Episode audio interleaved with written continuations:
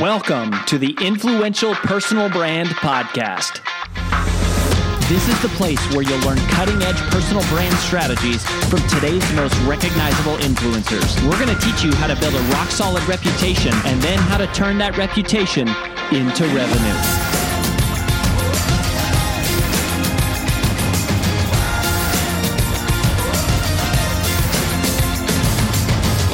I'm your lead host, Rory Vaden, co founder of Brand Builders Group, Hall of Fame speaker, and New York Times bestselling author of Take the Stairs. Oh my gosh, Bianca Olthoff is fire. You are about to experience fire, and I'm so excited about it. So, I met Bianca, honestly, we shared the stage together at this event called the Global Leadership Summit, which is probably the biggest speaking event in the world.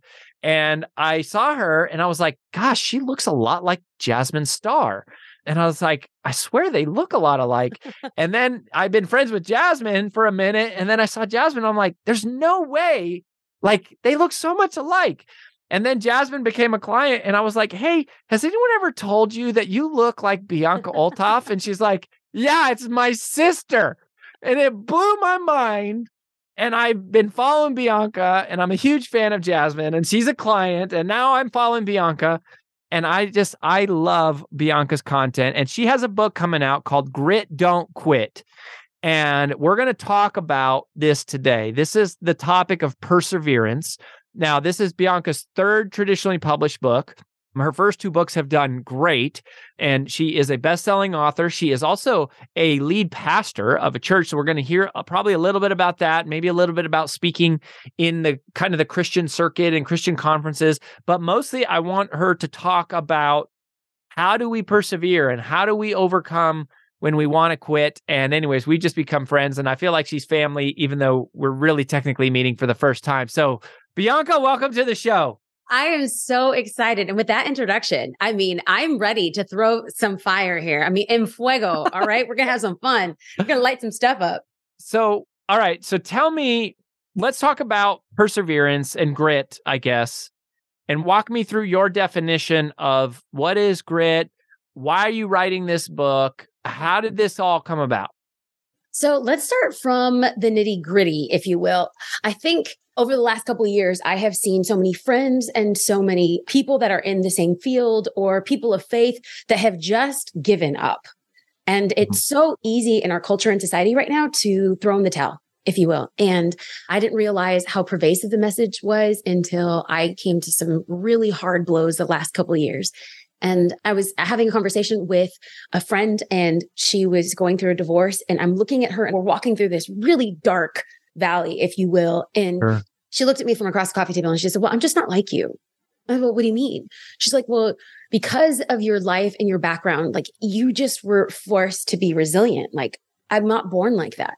And then I was hit with the reality that I think people think that resilience and grit is something that you're born with, not something that you build.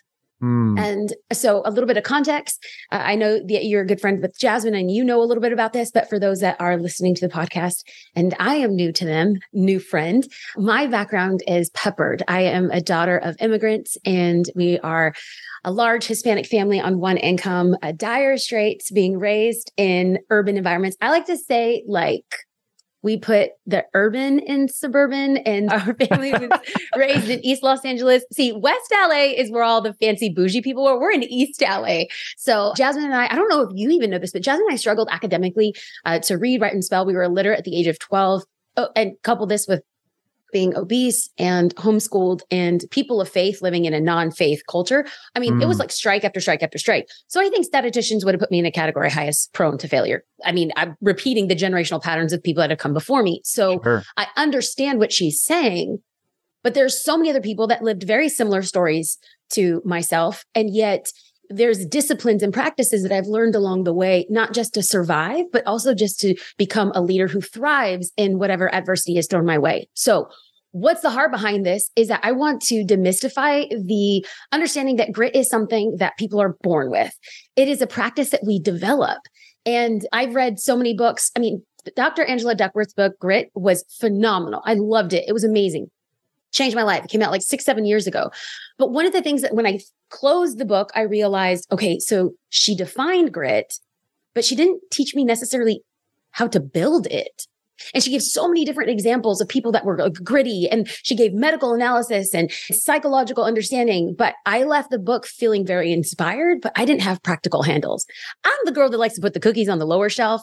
I like to make things just really, really simple. And so whether that's teaching the Bible or teaching leadership principles, I just want to make it simple. And so that's the heart of this. In doing the research for this, I realized that some people might be born with a little bit more optimism, maybe a little bit more drive, but grit is something that all of us can build. And my definition of grit in its most simplistic form is a combination between endurance, we're not going to give up, and perseverance. No matter what comes our way, we're going to keep pushing forward. So that's the heartbeat behind it.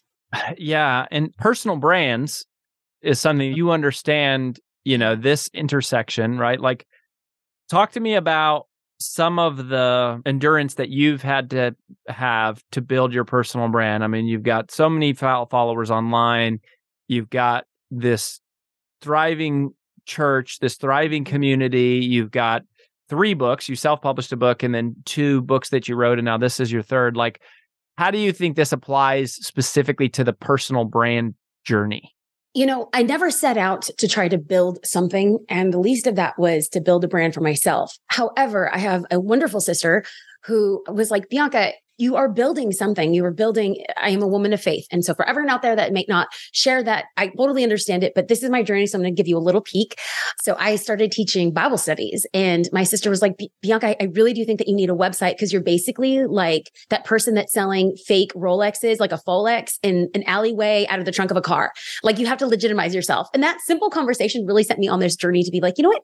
I am very proud of the abilities and the skills that I'm cultivating, been given and are wanting to increase and get better. So like, why not put intention behind everything that goes out there, not just my words, but also what's associated with that. And so it's been wildly, wildly important I think for those that are not familiar with the faith space, it's been d- largely dominated by men and largely dominated by a certain type of man. And so for me to come in, I kind of stick out like a sore thumb, but it's actually worked in my favor now because in building a brand, I realized that not everyone likes vanilla ice cream. Not everyone likes chocolate ice cream. Some people like cookie crunch, malted cookie crunch, and some people mm. like bubblegum ice cream. Some people like, get ready, pistachio ice cream.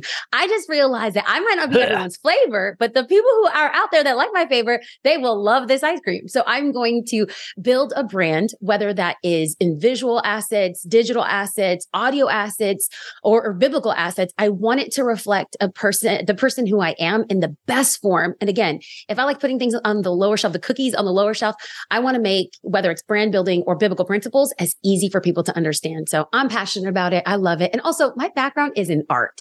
So when she started talking about brand building, I kind of viewed it as like painting a portrait. And any portrait that lasts is going to have a gesso underneath that is like a primer. And I think that brand building needs to have that. Brand building is the primer. If you want something to last, you need a good primer. If you want your business to grow, you have to have a good brand. So I view it like that. Yeah. Well, and I just, I think people don't realize how much the road to building a personal brand is just littered with rejection Oh. and self doubt and going, you know, you get turned down for this speaking gig and this literary agent tells you your idea will never sell and this publisher says the book is no good and you know you do this email campaign and nobody buys and you you know spend your all your money on a website and then like it doesn't work. And there's just to me this is such a walk of perseverance and grit just to even be in the game right? Like just to even have a chance you have to go. So i know you talk a little bit about neuroscience specifically and the connection to grit. Can you take us a little bit into that? Because I kind of feel this as like you you mentioned Angela Duckworth as sort of like the handoff of going, you know, there's this academic piece of grit, and then you know we're going to talk about I want to talk about the three P's of perseverance and all that, but there's sort of like this piece of neuroscience. And uh, tell me about how the neuroscience of our brain connects into us being gritty. Okay, so you said before we went live on this podcast, you said that you were a nerd, and I am a nerd. So from one nerd to a nerd, we're going to nice. nerd out for a second. nice. uh, neuroscience and the study of the brain and neuropathy is something that's becoming more in the forefront of everyday nomenclature, language, vocabulary. Like we're understanding it more. And so for those not familiar with it, the easiest way to kind of break it down is neuropathy is the study of like our the brain grooves, the brain pathways. And so in taking a little bit of neuroscience background and applying it to the idea of grit is that no matter what failure comes our way, we get to determine what we tell ourselves about that failure. Is that do we say our failure is final or failure is part of the process? And every time that we choose a different narrative, one that is life giving, one that is believing that the best is yet to come, as cliche as that sounds, we're actually building neural pathways in our brain that can actually rewire our brain to have us view situations like perceived failure or maybe being dismissed by somebody or being rejected or not getting the job, we can rewire our brain with truth when we tell ourselves, this is not the end of me. Mm. When we tell ourselves that this is actually strengthening me. And when we do that, it's not, and this is the difference between just, you know, like, oh, positive confession. I'm just going to will myself to think this. It's actually knowing that there is a purpose for this failure. I mean, this goes into, I think when we talk about perseverance, when we talk about grit, it feels very nebulous. Like, what does that really even mean? And I love some science that's coming out of Harvard right now. Actually, it's probably about a decade old, but I think it's just gaining popularity. That when we try to talk about the word resilience, what are the components of resilience? You had mentioned the three P's, and we can talk about that in a second. But I think that's been really pivotal in like how I understand failure because it's perspective, it's the ability to pivot, and then there's the purpose component that has been wildly just fascinating to me because it's changing the way that I think. And by changing the way that I think, it changes the way that I live. By changing the way that I live, it changes how I lead. And so I think all of it is interconnected and it begins with this rewiring of the brain. And that's been really fascinating to uncover. And I go a little bit into it. It's only one chapter that I talk about that I talk about it in the book, but I think it's so important. The power of what we're thinking, the power of what we're saying, the power of what we're believing about what perceived failure actually means in our life. Yeah, I think that it was empowering for me to sort of wake up and realize this idea that it is up to me to define the way I think about what has happened to me, right? You don't always get to choose what happens, but you get to choose how you respond to it. And more specifically, how you process it, how the story you tell yourself about what happened. One alternative is, man, I'm a total failure. this is never going to work. Yeah. The other is to say, you know, oh, this is preparing me or this is redirecting me or this feedback is sharpening, you know, is helping me sharpen in on what I am trying to get to or it's just strengthening me. You know, I went I went door to door for five years when I was in college and knocked on twenty thousand doors, and it just it literally was like you had to just tell yourself like every time the door got slammed was just like this is strengthening my character like this is making me so resilient because there's so much so much rejection so let's do let's walk through the the three P's because i know that there's people out there whether it's an author you know who feels hopeless about how do I get this book out into the world or the attention of a publisher or an aspiring speaker or a lot of, you know, maybe it's coaches going, I need more clients and I feel like I don't know where they're going to come from. Or we also have, you know, a lot of professional service providers that are, you know, part of this community, uh, lawyers and accountants and doctors and things where they might just be feeling burnt out, right? I'm just going like, I don't want to keep going. Like I'm already, I've been going for so long and I'm burnt out. So walk us through the three P's. Okay. So before we dive into that, you said something that was so impactful, and I don't want someone to miss this. It's like the podcasters flipping it on the podcaster, but you said something so good that I think people need to hold on to. You had 20,000 doors that you knocked on, and you had so many no's and so many slammed doors in your face. Uh-huh. That is resistance and what people can look at you and be like, oh, well, that's just Rory, or he's just gifted for that, or it doesn't hurt his feelings. I, I cried every freaking day. Every day I that. cried. literally, I'm not, I'm not exaggerating. I cried tears and it was every day. There was not one day that I was knocking on doors that I did not physically cry. It was horrible. I hated it. It was so hard.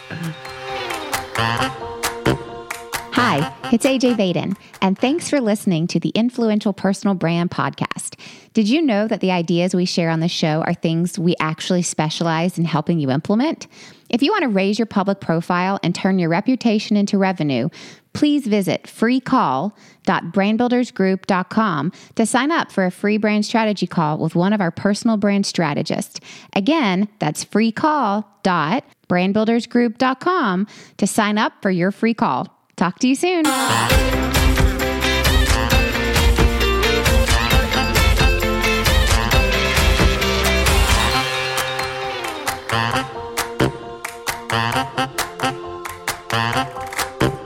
That resistance is the thing that builds resilience. And so I think that the, the door slammed in our faces mm. and that crying, it's so easy to say, okay, this is not for me. I'm just going to walk away. But there's something that you cultivated inside of you, whether I don't think maybe you had this divine revelation on the 7,016th door that slammed in your face. But by and large, it's these micro decisions to say, I'm going to knock on the next door. I'm going to knock on the next door. I'm going to knock on the next door. Now, if it's in our own will, our own volition, our own drive, I think that will wane at like the 10,000th door. Mm. But if we understand that resilience is actually a component of three different things, I shifted them. And the science of it, it's very technical terms. And so again, cookies on the lower shelf, friend. I made them all start with P because I was raised on Sesame Street and P is the letter for the day. Okay. so the first P of resilience is the understanding of perspective. So perspective is, and this is where we get into like the neuro pathways and what, so perspective would pause and say, okay, even though this is bad, whatever the bad is. You didn't get the job. The pitch in the boardroom epically failed. The C suite that you wanted was taken by someone who everyone thought was more qualified. Whatever your perceived failures, your perspective is like your chosen perspective. You can walk in and say, though that it's not now, that doesn't mean that it's not never your perspective will shift and say, what are areas of growth in my life that I maybe don't see? Your perspective would say, Hey, this is resurrecting something in me that I would like to work, work through with a trained professional. I'm going to go see a therapist. Perspective is saying, what am I not saying? And then perspective allows you to pivot. Who are, what's the characteristics of people who are resilient? Not only do they have a healthy perspective of life and themselves, they have the wild ability to pivot to say, though this is not working, I am going to turn and I'm going to go in a different direction and I'm going to make this work. I would like to be lemons. It's not just for lemonade. It's so that I could save the seeds and plant these seeds in the future for trees that will produce more lemons in my life. This is the ability to pivot. The French word is bricolage. Most people are familiar with like Ooh. collage, but bricolage is when we're taking different strands of different things and we're making something beautiful. This is the lemons to lemonade. Those resilient people will have an ability not only to have clear perspective, but the ability to pivot. And then last and finally is an understanding of purpose. So if you're familiar with the Austrian psychiatrist out of Auschwitz that survived the Holocaust. Oh my gosh, why am I blanking on his name? Please help me, Rory. Do you know who I'm talking about? It's brilliant. Viktor Frankl? Viktor Frankl. Oh, see, I knew it. You came through. You come on, homie. You are a homie. Who is Victor? Victor who is Victor yes. Frankl for five hundred? Yes. yes. Well done. You will win Jeopardy. You will be my phone a friend. Okay. So Viktor Frankl really helped frame this understanding of our pain having purpose.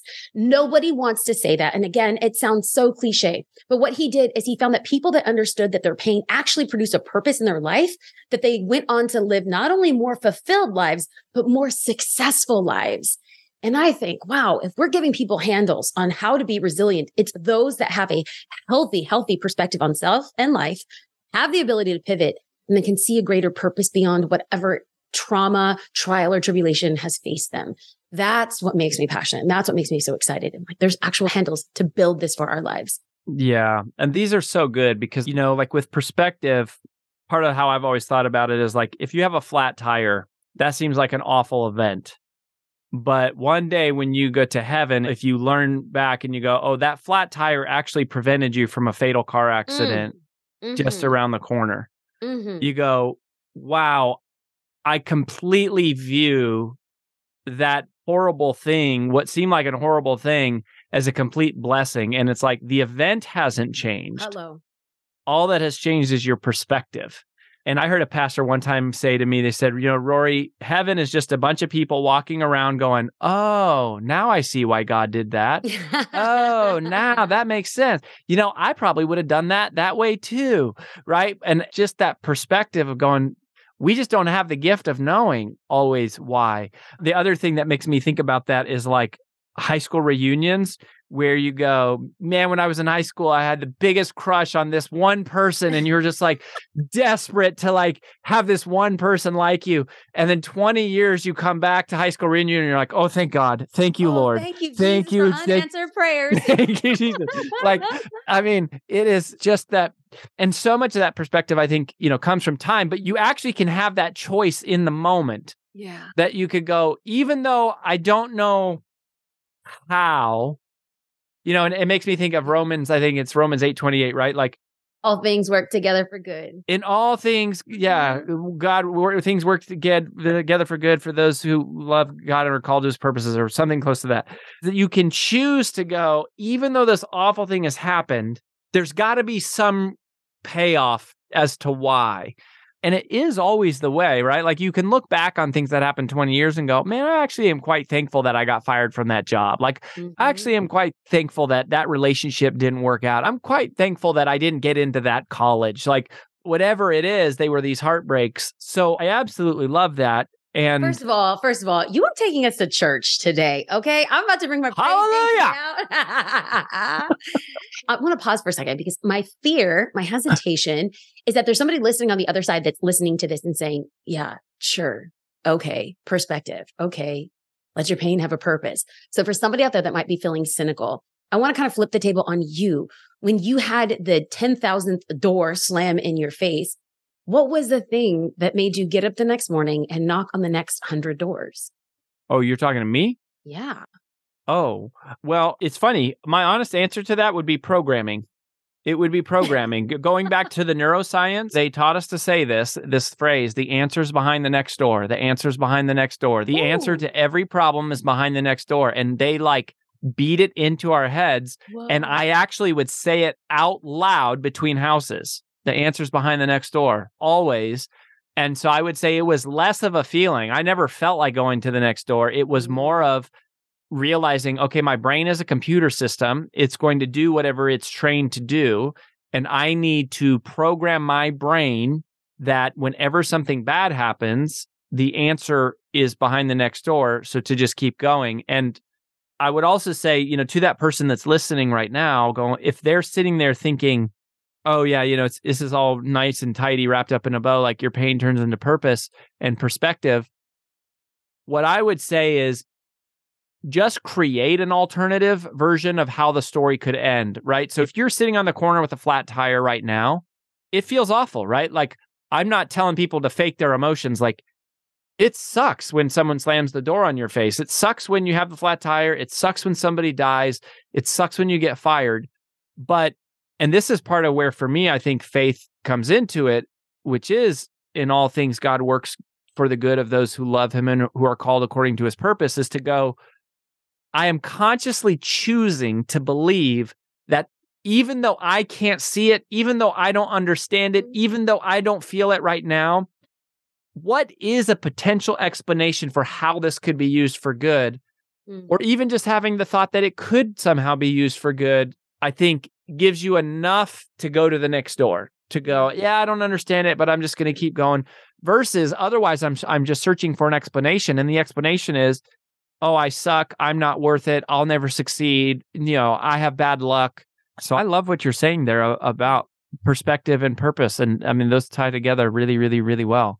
Well, thank you for Um, knocking on the 20,000 doors because I think that what you learned in that season has equipped you to help so many other people in their season of not wanting to knock on the next door. Well, thanks, Bianca. I mean, I think not. I think I'm 100% certain. Uh, you know, I've now interviewed thousands of people between my various podcasts over the years. This is a hundred percent the story of success. I have not found one person who has been extremely successful who doesn't have some version of that story. In fact, in your book, you talk about Paul from the Bible, and this is I know it's a. I mean, hey, you're a pastor. Like, there's going to be a few biblical references, so doesn't mean you have to believe in Jesus to be successful, a personal brand. But since we have a pastor here, but this was just a reference you used. I think this story, particular for people who are not believers and don't, you know, maybe don't follow Jesus or like aren't that familiar with the Bible, the story of Paul to me is a really important and relevant story to people who are non-believers specifically you know in the realm of perseverance and like g- using grit to transform someone so can you like describe why you chose paul as an example of this Well, I refer to Paul as my Bible boyfriend. I just feel like there is no one else in the page. And yes, my husband is aware that I have a crush on a dead Bible guy. Uh, but but I love Paul the apostle for his ability to persevere like no one else in scripture. And there's going to be somebody that's going to argue with me. A person of faith is going to be like, well, what about Jesus? Yes, well, Jesus is the son of God. So that's kind of not a fair comparison, but Paul was a man just like you and me. And I love the humanity of Paul, but I love the drive that this man has to consider it joy, my pure brethren, when he writes to his fellow believers in the face of all adversity. And so for those that maybe haven't been to church in a while or have never been to church, there is a man by the name of Paul. And he has this radical encounter where he sees the light, proverbially and metaphorically and biblically. He is literally struck down, blinded by a light. and before this he's a Oh, murderer he is murdering christians persecuting them Mhm. So there's something about like whispered murderous threats or something. There's some verse Yes. about that where it's like, so this wasn't just like a dude who had an encounter. This is like the bad guy, like Yes. the worst it could be. And then he has this encounter. So he's the prosecutor and the persecutor against people of the way, as in those following Jesus. So he is on his way. He's breathing hot threats down the neck of believers. And he's stopped. He's uh, uh, halted on uh, the Damascus road on a desert, dusty, dirty road. And he has an encounter that really changes his life. And suffice it to say, you can read his story all throughout the pages of scriptures, but the man goes on to pen two thirds of the New Testament and the one who was a prosecutor and the persecutor against the people that were people of faith. He becomes one of the, if not the chief crafter of our theology that we understand today. Now, that sounds lovely. When we say theology, we think of like an ivory tower. No, this man was beaten. This man was stoned. This man was imprisoned multiple times. This man had allegations come up against him. And there's this one specific account where he is just falsely charged. He's put in a boat. He's sent over on his way to Rome. They're shipwrecked. Their ship runs afloat against an island called Malta. They finally make it through this uh, storm that's supposed to take their life. And as he's there, they're trying to dry themselves off and warm themselves up and they build a fire. And as they're building a fire, he picks up pieces of wood to start the fire. And then out comes a snake that bites him and everyone's expecting him to die. And he doesn't die. He doesn't die. In fact, the hand that is bitten soon will be the hand that he lays on people that will experience supernatural, miraculous healing. I mean, this man's story is absolutely insane. And he has such a conviction about what he's called to do that it's nothing can stop him. I'm not saying that he walks, you know, skipping along and desires to eat bonbons on a beach. No, the man endured so much and yet it did not stop him from doing what he was called to do. So the reason why so much of this book is framed upon the life, if, if there's a through line in this book, it's the life of Paul the apostle, where we are all going to have this arresting moment. Know there's not going to be a, a light that shines down from heaven and a voice that's like, why are you persecuting me? But there's going to come a moment in our life, and maybe even multiple times in our life, where we're stopped and we're arrested and asked, what are we doing? And it's those moments that I kind of want us to pause and take a pulse check, if you will. What am I doing? What am I doing? Because there's going to be resistance that comes along the, the way when we are pursuing the call that's upon our lives, whether that is sitting in a medical practice or whether that's going to law school or whether that is being a stay at home mom who is an entrepreneur running a business out of her kitchen.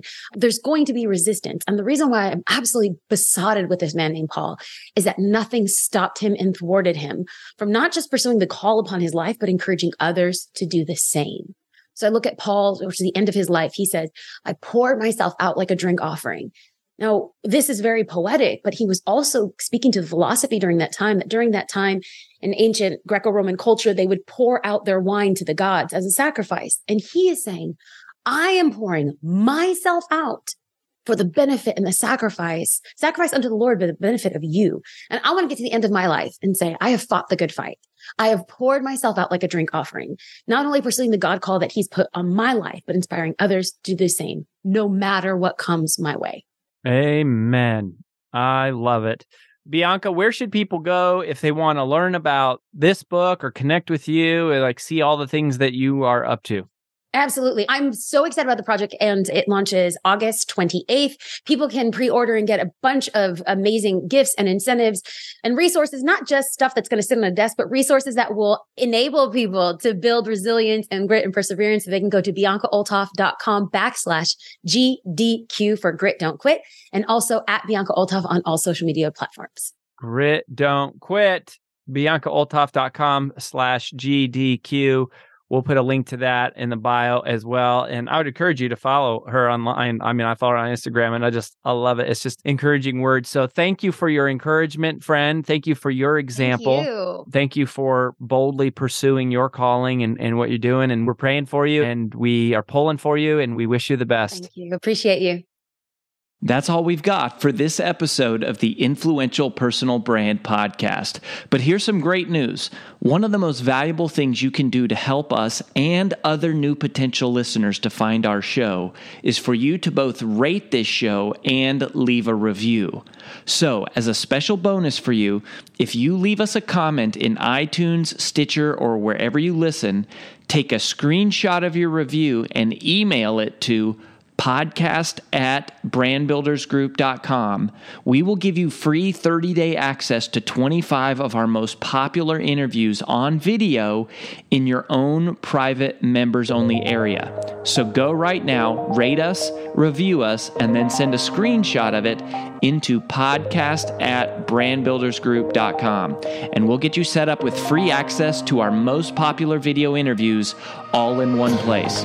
Also, just please share, share, share this podcast with anyone who you think might enjoy it.